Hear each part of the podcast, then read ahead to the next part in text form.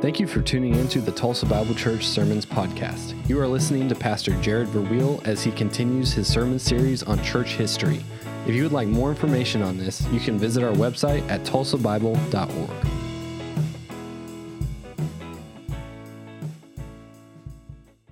We're in a, a, series on church history. This will be my final Sunday on this. Next week, of course, is our missions conference. You get to hear from one of our missionaries, Mike Schatzman.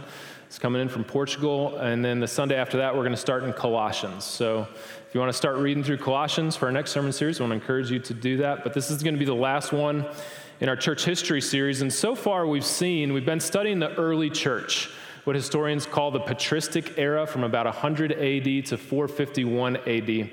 And we saw that the patristic era was largely marked by four ecumenical councils. They're ecumenical because they're universal they are common to all true believers in what we would consider Orthodox theology. The First Council of Nicaea in 325 AD fleshed out a lot on the Trinity and just a, the Trinitarian nature of our God. The most distinguishing thing that any person can say about Christianity is this idea that God became man, took on flesh as the second person of the Trinity, and fleshing those things out uh, Father, Son, and Holy Spirit. Three distinct people, one essence. The Council of Nicaea was one of the first times where they brought that all together. The second council was the Council of Constantinople in 381, dealt with the heresy of Arianism and Apollinarianism. And the third council in Council of Ephesus, 431, dealt with Nestorianism, just faulty views on the deity and the humanity of Christ. It also dealt with Pelagianism. We're going to talk about that today. These are a lot of 10 cent words. Just hang, hang tight with me.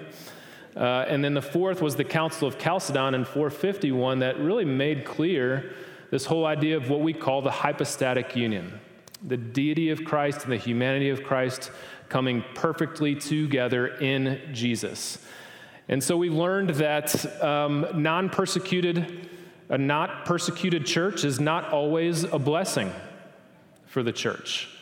In the early church, we went through a time, Christians went through a time of grave persecution. Thousands were martyred for the faith. But after Constantine legalized Christianity, Christians started persecuting non Christians. The victims became victimizers. And that was not a good thing. It was kind of a, a dark stain on church history. Today, what I want to show you is the rise of the papacy I'm going to ask and answer the question how did the Catholic Church, the Roman Catholic Church, start? A little bit on that. We're going to see the fall of Rome. The eternal city of Rome was really actually pretty temporary when it all came down to it. You're going to see the greatest theologian of the early church, a man by the name of Aurelius Augustinius, otherwise known as Augustine. And you're going to see uh, the mission to the barbarians. Just going to talk about this a little bit right at the beginning as we start. If you took some time and looked around this room, looked to the person on your left and on your right, most of them look almost exactly like you and me.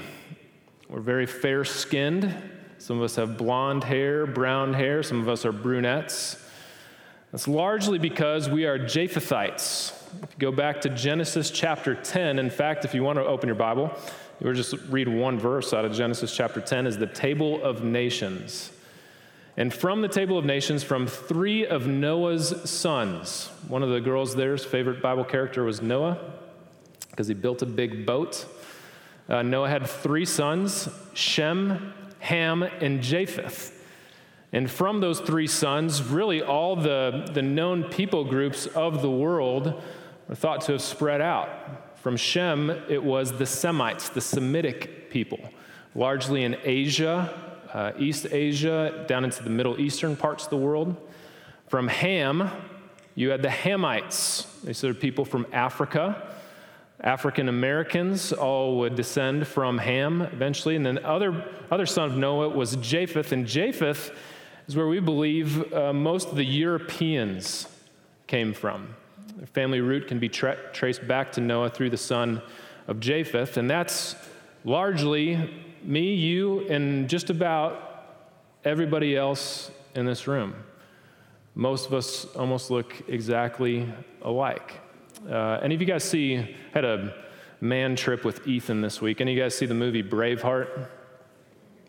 Do you notice how the gospel came to the Scots? I loved watching Braveheart uh, because after I did, I turned to Brandy and I said, Brandy, I want to marry you, but I'm going to marry you in secret because I won't share you with an English lord. and she looked back at me and she said, Oh, Jared, marry me now. Take me to be your wife. And I said, It is done. We are married. And since that time, I've been trying to keep up with Mel Gibson. So just hasn't worked out very much in my favor. Got to continue working out and doing some things like that. Uh, all that to say, the Scots, uh, the Franks, the Germans, all of you, uh, most of you in this room, are what you would be considered in the early church barbarians.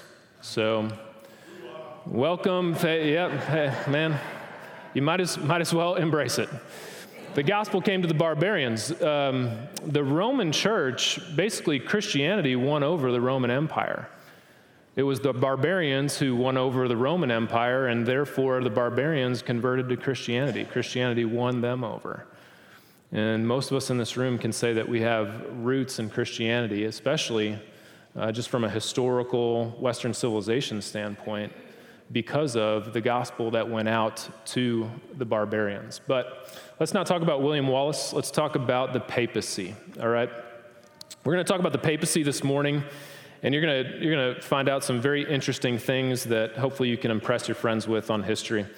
Talking about the beginning of, of the papacy is a bit like sticking your hand into a hornet's nest. Um, it gets very complicated, but it is shrouded in controversy. Depending on where you start, what your family roots are, your engagement, your understanding of, of what the Roman Catholic Church is, or even the experience of your friends, you have certain takeaways of what it means to be a Roman Catholic. One man said this about the early church. The early church is the result of the blood of the martyrs, two testaments, three creeds, four gospels, and five centuries. And that's really easy enough to understand. Alister McGrath is what you would call a first class church historian. But I would probably swap the five centuries at the end of that quote to five cities instead. In the early church, there were five major cities of theological influence and thought that dominated and came to dominate what was the Roman Empire. Uh, one of them is where Christianity started, which is on, laser man. There you go. I barely get to use this laser. Probably because I'm drinking too much coffee and it's not working. Uh, right over here, you would have had Jerusalem, that area of the country. This is the Dead Sea, right there. Jerusalem was the first epicenter of Christianity because that's where Christianity started. It was the day of Pentecost, Acts chapter 2, when the Holy Spirit came upon the disciples and they spoke to one another in tongues. Holy Spirit descended. It is the birth of the church in Acts chapter 2, and Jerusalem became a major hub, a major city for the early Christian church. South of that, in Egypt, was a city of Alexandria. And when I mention the name Alexander, hopefully you guys are thinking the great conqueror, Alexander the Great. Alexander the Great conquered Alexandria, named the city after himself, and he built a huge library there. The reason why Alexandria in Egypt is so influential is because of the resources that have been found there and the library that Alexander the Great had a part of making. In the north, to the north of Jerusalem, modern day Turkey, was the city of Antioch. This is the Cappadocian region. This is where we have the Cappadocian fathers. Basil of uh, Caesarea was there. You've got Nyssa. Uh, there's three Cappadocian fathers that talked at length, studied at length on the Trinity. Uh, they are known today for their work. This is the area where Paul did a lot of his first missionary journeys that you read about in Acts. You're going to see those cities listed in that area. And it became a major hub for Christianity as well. In the west, in North Africa, was Carthage. In the Roman Empire, Carthage was a major seaport. It was a city, and it was actually a, um, uh, they battled with Rome for significance in that area. Eventually, Carthage would, in fact, go to war against Rome and against the Roman Empire. But at the time, it was a major Mediterranean city, and it was a rival. This is where we, we learn a lot about Augustine, who we'll talk about again today. So you got these, uh, you got these five major cities. You got five major families, right? Like one of them's the Corleones, one of them's the Barzinis, one of them's the Straccis. It's, it really, it really wasn't. Thanks for laughing at that. It really wasn't that much different than five cities of influence, five families of influence. Each one with a distinct perspective each one had something that they brought to the table throughout the Roman Empire that, that really did influence and form Christianity into, into what it is today. The biggest of the five cities, as you well known, know, is this city right here. And today, what we call Italy, it's, it's Rome. Rome came to have a significance almost right away, mostly because of the end of the Apostle Paul's life. You think about Acts, and his beheading most likely took place in Rome. How did Rome become so prominent among all these cities? By far, the most influential of the five cities was Rome. Rome was the imperial city, it was also known as the eternal city. Situated on seven hills, Rome was not only home to the Colosseum, but it also had the Forum and the Pantheon and aristocrats that lived in palatial homes that match really no other. The wealthiest men in the world uh, would call Rome their home. The statement that all, all roads lead to Rome is not an exaggeration for the Roman Empire and for Western civilization. It was home to the largest, the wealthiest, and the most generous church. Even when the early church was persecuted, the church in Rome grew rapidly. Most people think by the middle of the third century, the church there had grown to be about 30,000 believers. The Roman Empire had the time known as the Pax Romana. It was the, it was the peace of Rome. And for about 200 years during Western Roman civilization, the Roman Empire, the influence and the power that came out of Rome and the city of Rome was unmatched, really, in almost any other empire in the history of the world. It was the site of Constantine's state funded basilicas. Churches began to be built with money subsidized by the government at that time. And several early church writers, beginning with Irenaeus, said that the church in Rome was founded by both Peter and Paul. We've already talked about several councils of the early church. Really, there's seven ecumenical councils that go for seven centuries of church history. But the two most important were Nicaea and Constantinople in 381. Constantinople was, was largely, it was a reiteration of what Nicaea had already declared. It was the church leaders coming together. They still had to deal with a new heresy that was out there, but largely what the council decided was just an affirmation of what Nicaea had already fleshed out. They just went into more detail on it. And the theory was that the bishops of the churches that came together would form these councils in regions and in all the other, other areas where these pastors and bishops came together. In theory, they were all equal. In reality, they were not all equal. It was hardly the case. Bishops in bigger, more influential cities exercised more authority and had more power. And a really funny thing began to happen in the church, which we know nothing about in the American church, which is the structure of the church began to mirror the structure of the empire. All of a sudden, the church looked more like a government entity in how it was set up than any time before. If I was going to tell you one of the most bothersome, momentum killing, leadership hindering systems of government, I would start by talking to you about committees. All the pointless, endless committees that often fight against each other with no central vision or mission competing, competing for funds where nothing gets done except a whole lot of talking back and forth and complaining. If I was going to tell you one word that churches love to hear but pastors loathe to hear, I would say democracy. And I would also say that the church is not a democracy, it's a dictatorship.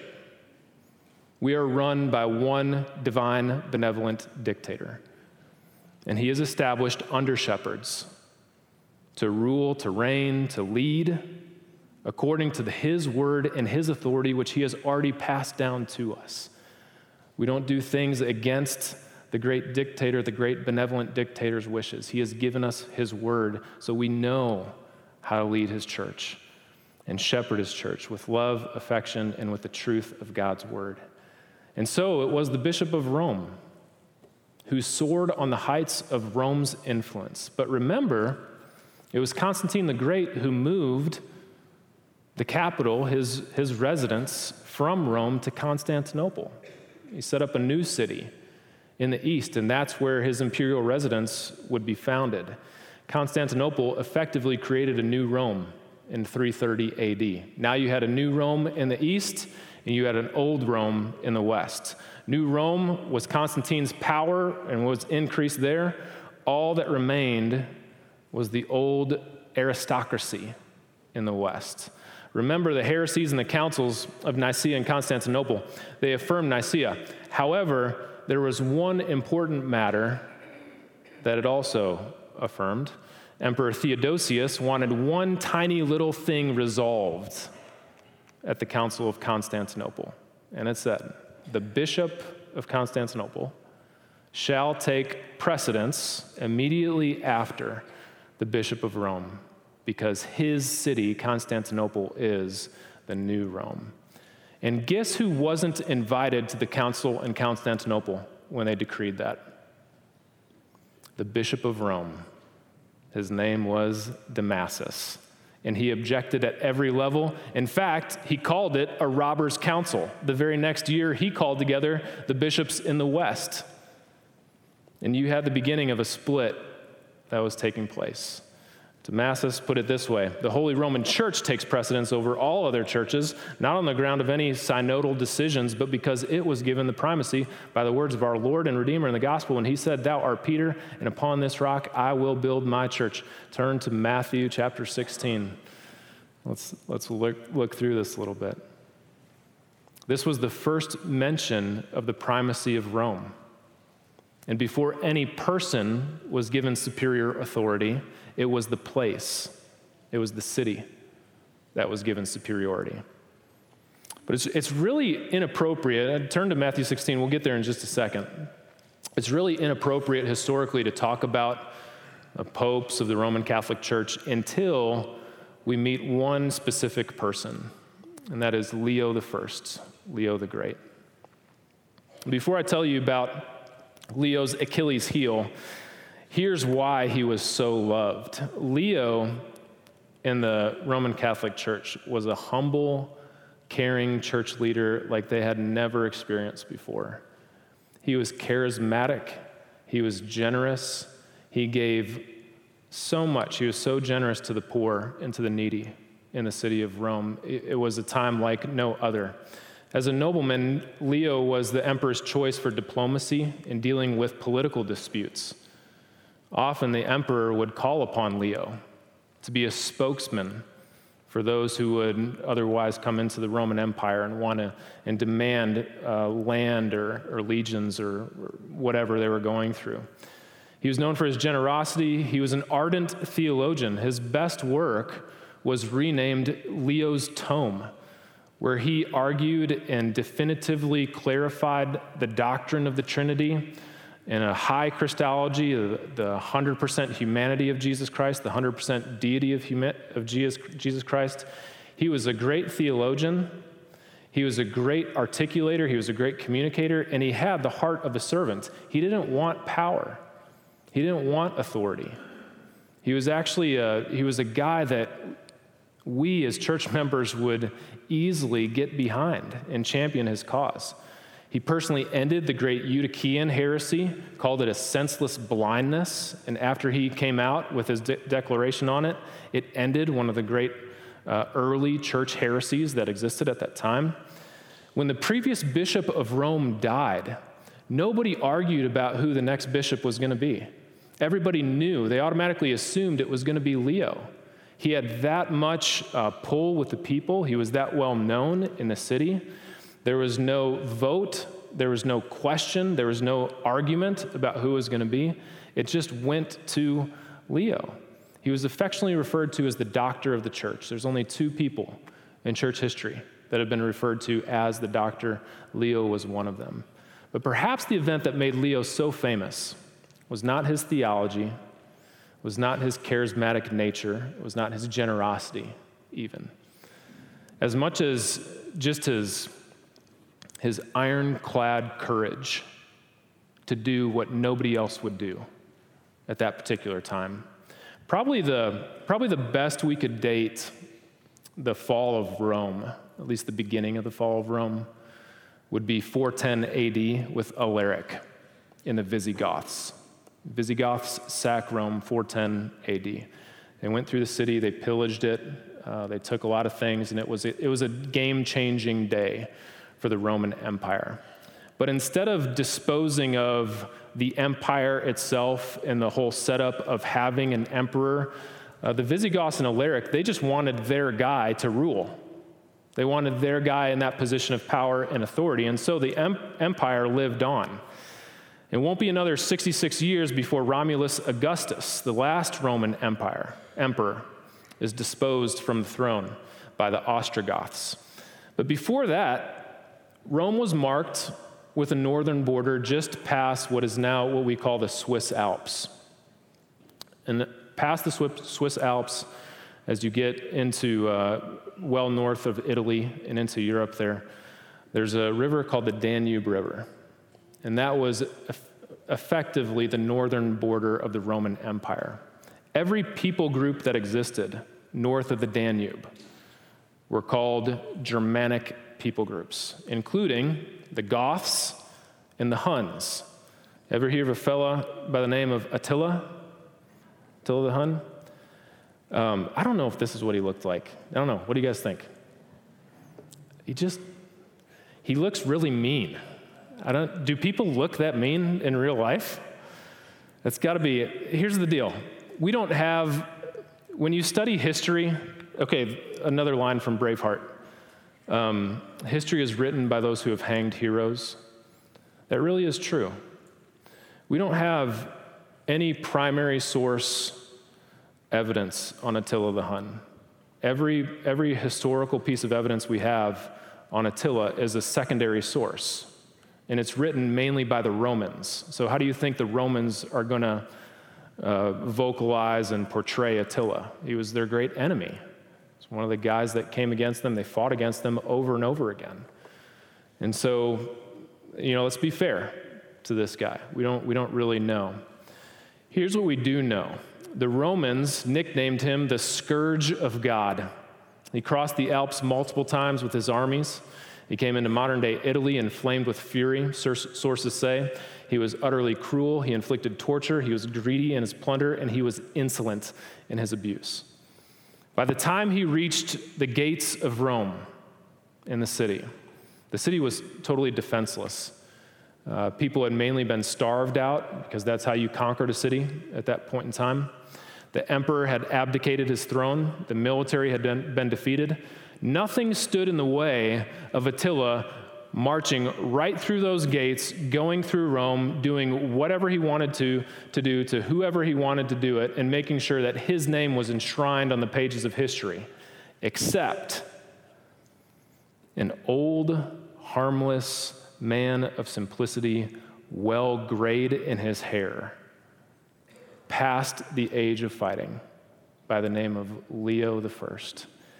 It wasn't a fighter, it wasn't a philosopher, it wasn't a politician, it wasn't a general, it wasn't a commander who came out to meet Attila at the gates of Rome. It was a bishop, and he brought 60 priests with him. When everybody else, cowered in fear, left the city, knew that destruction and pillage was coming, an old bishop looked him eyeball to eyeball, face to face. History records the conversation that happened that day. Uh, Leo I basically pleaded for mercy and grace from Attila. It's said, the myth is that when Leo looked Attila in the eye and talked to him, an image of Peter and Paul with drawn swords came right to his left and to his right. After that conversation, Attila took his army and went back home past the Danube River. They never marched into Rome. Leo was the guy. Leo had stuff to him. And if you and I would probably not consider ourselves Roman Catholics today, back then when Leo went to the gates and faced off against Attila and his army of Huns, I can tell you one thing I probably would have been the first guy in line behind him. He was a strong, strong man for doing what nobody else could do. He talked Attila down, they withdrew beyond the Danube River, and from that time, the Roman Catholic papacy had been established. He was the first papa, he was the first father of the church. The mistake that Leo made was actually on the day of his, his inauguration as the Bishop of Rome. It was his first day as a bishop. He came and he preached a sermon to the church in Rome. And he appealed to the threefold gospel testimony about Peter. If you found Matthew chapter 16, here was the first one that he appealed to. I'll turn here, just bear with me. Matthew chapter 16, Leo appeals to his authority from Peter. Simon Peter replied, verse 16, You are the Christ, the Son of the living God. And Jesus answered him, Blessed are you, Simon Barjona. We just talked about that verse not too long ago. For flesh and blood has not revealed this to you, but my Father who is in heaven. I tell you, you are Peter, and on this rock I will build my church. The gates of hell shall not prevail against it. I'll give you the keys of the kingdom of heaven. Whatever you bind on earth shall be bound in heaven, whatever you loose on earth shall be loosed in heaven. And then he strictly charged the disciples not to tell anyone that he was the Christ. He also appealed to Luke chapter 22, verse 31 and 32. Simon, Simon, behold, Satan demanded to have you that he might sift you like wheat. I have prayed for you that your faith may not fail. And you, and when you have turned again, strengthen your brothers. The last verse that he went to is John chapter 21, where Jesus, the resurrected Jesus, appeals to Peter again and says to him three times Feed my sheep, Peter, feed my sheep. And with that, Leo said that Christ promised to build his church on Peter and on all future bishops of Rome. And, folks, if there has ever been an interpretation of Scripture that's been more butchered, botched, and bewildering, Leo, God love him, he had me at hello after Attila. When he started to dissect Matthew chapter 16, he went way off into what we would call la la land. He was on planet Mars for a little bit in interpreting this. You can forget about every exegetical, theological, grammatical, historical, literal interpretation of Scripture. Just toss it out. Leo makes these passages say what he wants to say, which is the Roman papacy holds the keys of the church. And never in a million years would you and I read that passage and come away with that conclusion? Never, ever. And if that, Brad, somebody come up here and stop me from saying you would ever make that interpretation out of Matthew 16. Folks, it's not Katie bar the door, lock up the, the kids, don't do anything. This is, incre- this is an egregious error of epic proportions. And it still exists today. And for the life of me, I've got, I've got several, I've, got, one of my best friends in the entire world is a Roman Catholic Christian, and I'm convinced he's a true believer because he believes that Jesus Christ saved him from his sin. His, his faith is based solely on what Christ did for him on the cross plus nothing. Most of the Roman Catholics that I talk to about this kind of stuff, you have to be very, very careful. They really don't know what, their, um, what the catechism says. They really don't know what the Catechism says about justification and sanctification in those scriptures and lining it up scripturally. Um, nowhere do any of those texts mention the Bishop of Rome. Peter was notoriously unstable throughout the Gospels. Over and over again, the Bible says that biblical leadership isn't by power, but it's by servitude. The greatest is the least, and the least is the greatest. And they got it backwards. There you have it the rise of the papacy. Leo First, everything that the, the Roman Catholic Pope wanted to become was confirmed with Gregory the First. And if you study those two guys in church history, you can understand the rise of the papacy, and you can probably also understand the fall of Rome. At the same time, the papacy was rising, the city of Rome and the empire, of the Roman Empire, was falling. In fact, it was the great uh, translator Jerome who said that the city, Rome, that took the whole world captive is itself now taken. Eternal Rome was, in fact, not eternal. And refugees from Rome fled in every direction, in all directions, across the Roman Empire and further than that. On a little South African seaport called Hippo, a man by the name of Aurelius Augustinus asked this question Why did the Roman Empire fall? Why did the city of Rome fall? And he became the greatest theologian that the early church ever saw. Calvin wouldn't have been a Calvinist. He got his theology from Augustine. Luther was an Augustinian monk.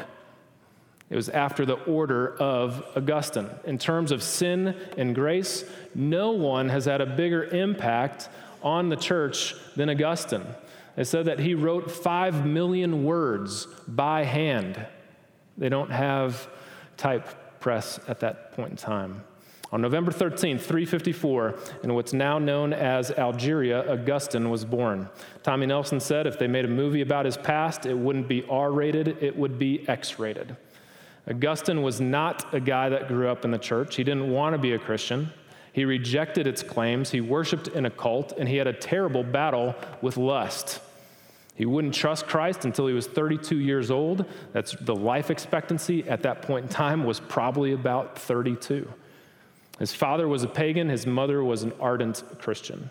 The only thing that they could agree on is that they wanted to raise their child, Augustine, with a good education. So they sent him off to study in Rome and Milan, now Italy, where he found more women he fell in love with a woman, had a child out of wedlock. Augustine could not master his passions, his passions mastered him. He found himself in a whirl of vicious lovemaking. Later on, he would write, There's nothing more powerful in drawing the spirit of a man downward as the caresses of a woman. Augustine also had a passion for truth. He was a truth seeker. He turned to philosophy, he was a great professor of rhetoric and grammar at the university, the State University in Milan. He quickly earned the highest level of degrees that could be earned and became a professor there. The person who God used the most to bring Augustine around to his senses and teach the gospel to was a, a guy by the name of Ambrose in Milan. And Ambrose was the best preacher of his day, not because he was super articulate, motivating speaker he was the best preacher because he was logical. He was a very intelligent man. He brought to Augustine a logical defense of the faith. He explained things that for years and years had plagued Augustine, why he didn't want to be a Christian. Milan, uh, the um, Ambrose, was the man who uh, talked him through all those things. But it seemed as though the one thing that truly inspired and really shocked Augustine more than anything else, remember, he was riddled with lust for his, almost his entire life. He couldn't understand the monks and how they could dedicate themselves to a life of, of solitude, of singleness, be celibate for the rest of their lives. In fact, after Augustine becomes a believer, he commits to a life of celibacy based on the example, the unbelievable model that he saw in these Egyptian hermits. The, the Latin word, I believe, for desert is hermit. And so that's where you get these monks living very simple lives in very um, isolated areas of the world. He was profoundly stirred. He was convicted by the monk's personal example. One day, as he was fighting within himself, thinking about the truth of the gospel, thinking about these monks living these lives and overcoming their struggles with lust, he was walking in a garden and he heard a little girl sing a song Take up and read, take up and read, take up and read. Augustine said to himself, I'm going to take up and read the Bible. He turned to Romans chapter 13, verses 13 and 14, which say this Let us walk properly as in the daytime, not in orgies and drunkenness, not in sexual immorality and sensuality, not in quarreling and jealousy, but put on the Lord Jesus Christ and make no provision for the flesh to gratify its desires. The next Easter, Augustine was baptized with his son. Months after that, he would lose his son. He became estranged from him, uh, weren't together by the time of his death. He also lost his mother. He was going through a deep time of grieving as he was teaching in Milan. But after he trusted Christ, he was a completely different person. And as he explored the question of why Rome fell, he wrote one of the most influential books that has affected Christian theology and ethics that we have today. It's called The City of God. It's a book of hope that when the city that they thought was God's, Rome, fell, the city of God lived on. He gave hope for a celestial city. As he wrestled with sin and grace, he wrote a landmark biography in a manner that was not known at his time. He was uh, the first autobiographical author. He wrote about his own life, and he wrote it in the form of prayers. If you ever read the Confessions, of Augustine. Today, even secular authors and secular people will use confessions as a great example of, of what it means to pray. And it's a great example that really changed history forever. It was there in the confessions that he fleshed out a doctrine of grace and a doctrine of sin. And let me just say this, hopefully, in all humility. There's a really odd tendency in churches and even denominations.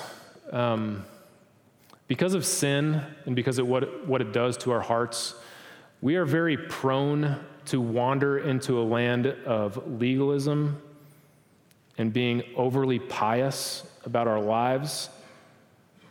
And the reason is is because we forget where we came from. We forget the grace of God.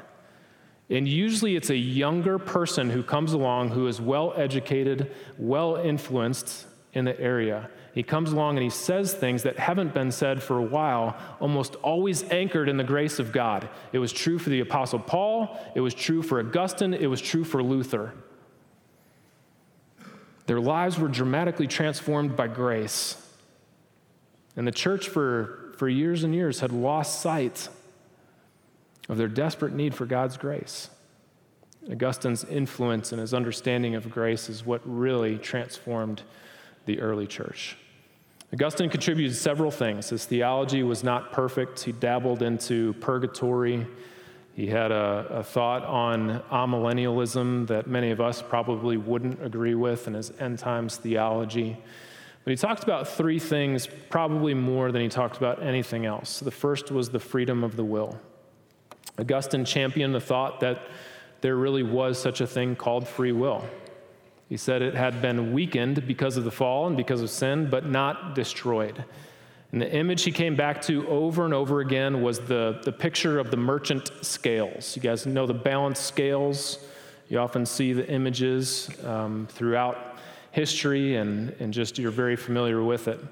He said if you put good on one side of the scale and evil on the other side of the scale, you could depict this battle inside of human nature between good and evil. But because of sin, the evil side always had more weight in it. Because of sin, we all have a propensity toward evil. We all have an inclination. We all have a bend toward doing things that are against God's will, toward going in our own way, and toward sinning rather than going in God's way, rather than holiness and living a moral lifestyle.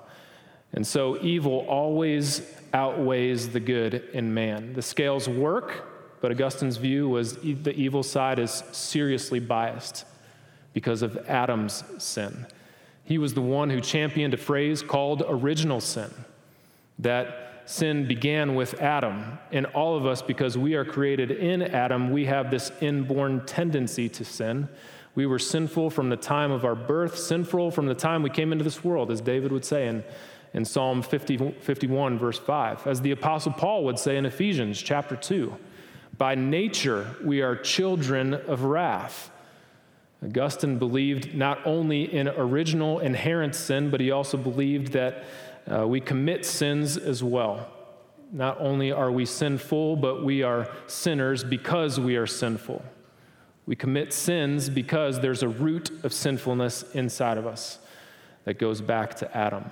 One man that he battled with on this point was a British theologian, a secular theologian by the name of Pelagius. Pelagius would argue that the scales are not biased towards sin, that the scales are always equal. Number two, Augustine talked about the nature of salvation. Not only did he develop the concept of original sin, so he's saying that our human nature is terribly infected by sin, he talked about sin as a power, a disease, and a guilt. Because of sin, we are seriously ill, and we don't even have the power or the wherewithal to diagnose our problem, let alone see it for what it is.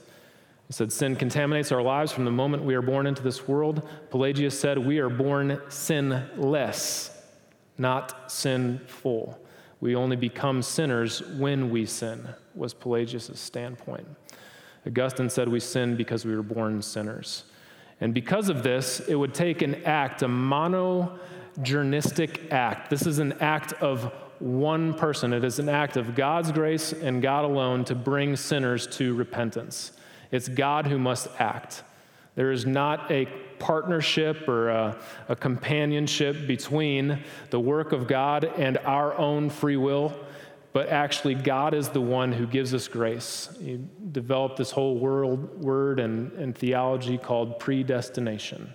You've probably heard of it before. Augustine would go back to John chapter 15, verse 5, that says, Apart from me, you can do nothing. And so he developed the nature of grace as part of his soteriology, what he believed about salvation. He concluded that the only way anyone can be saved apart from anything is the grace of God in salvation. From beginning to end, salvation is a work of God's grace, period, full stop. We are justified, declared righteous only on the basis of God's unmerited favor. Uh, Pelagius and Pelagianism will rear its ugly head over and over and over again through church history. Even today, people still dive into a Pelagian perspective that says, God did his part, I still got to do my part. For me to be saved, I've got to live this life from here on forward. Otherwise, it just proves that I was never saved in the first place. Pelagianism, semi Pelagianism, however you look at it, it keeps rearing its head in the church. People cannot understand the whole, they cannot fathom this whole idea that salvation could be completely given to you as a gift of God's grace. They want to do something to earn it. They want to be a part of this package deal from God. They want to believe that there's something inherently good in them that contributes to their salvation. Augustine, over and over again, he says this You've got free will, it's a free will to sin, not to choose God. Pelagian comes in there and he says, No, that's not true. We're not biased toward evil. We have all of these ways that we ourselves can make a commitment toward God, and it's a partnership with God instead. The doctrine of grace and the doctrine of salvation was more formed through the reformers in the time of Reformation by Augustine than it was by any other theologian. Luther simply turned the pages looking back to Romans, to Galatians, but also to his Augustinian heritage and what Augustine was teaching about law, sin, and infinitely what he was teaching about the grace of God. Um, Augustine, the Catholic Church will appeal to Augustine for their ecclesiology. The Protestant church will appeal to Augustine for their soteriology. It was amazing the influence that he had on the early church. And we stand on the shoulders of a mega giant in the faith who was years and years before his time, simply looking through the scriptures and what it revealed about God and the truth of salvation. One of the reasons why I love to stop every year in October, it's the uh, the birthday of the Protestant Reformation in 1517 on October 31st. Tomorrow, kids, uh, Logan, take off your mask, man. Tomorrow's Halloween. Just kidding. That was just that was just rude. Tomorrow, when you guys are trick or treating, focus with me, please. When you're thinking about Halloween, Think about the Protestant Reformation. Think about the great giants of the faith who read scriptures for themselves in the original Greek and the Hebrew manuscripts. Think about all of those who died for the faith so that you can have a copy of the Bible in English in a language that you can read. Augustine was a, a champion. He was one of the foremost forerunners of the true gospel of Jesus Christ. And it's through him, it's because of his work that we have the many blessings that we have today.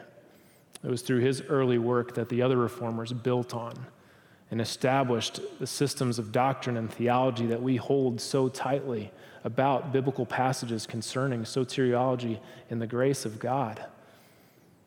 All of us are desperately evil and sick apart from the grace of God. None of us would ever come to salvation apart from His work for us. All of that was proclaimed loudly and boldly through this man who trusted Christ when he should have been dead.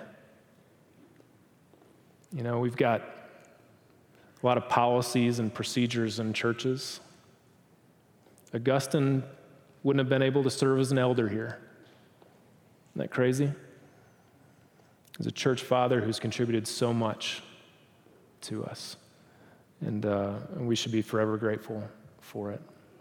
More grateful for Jesus and what he did on the cross, but extremely grateful for these figures through history. That's why we stopped to talk about it. All right, let's pray. Father in heaven, uh, thank you for our, our, kids. Thank you for our families. Uh, thank you that they could save, stay in the service with us this morning. Um, Lord, I, we are forever grateful for our predecessors of the faith. We are grateful for how you have worked in history through uh, flawed, sinful human beings who came to see clearly the grace of God.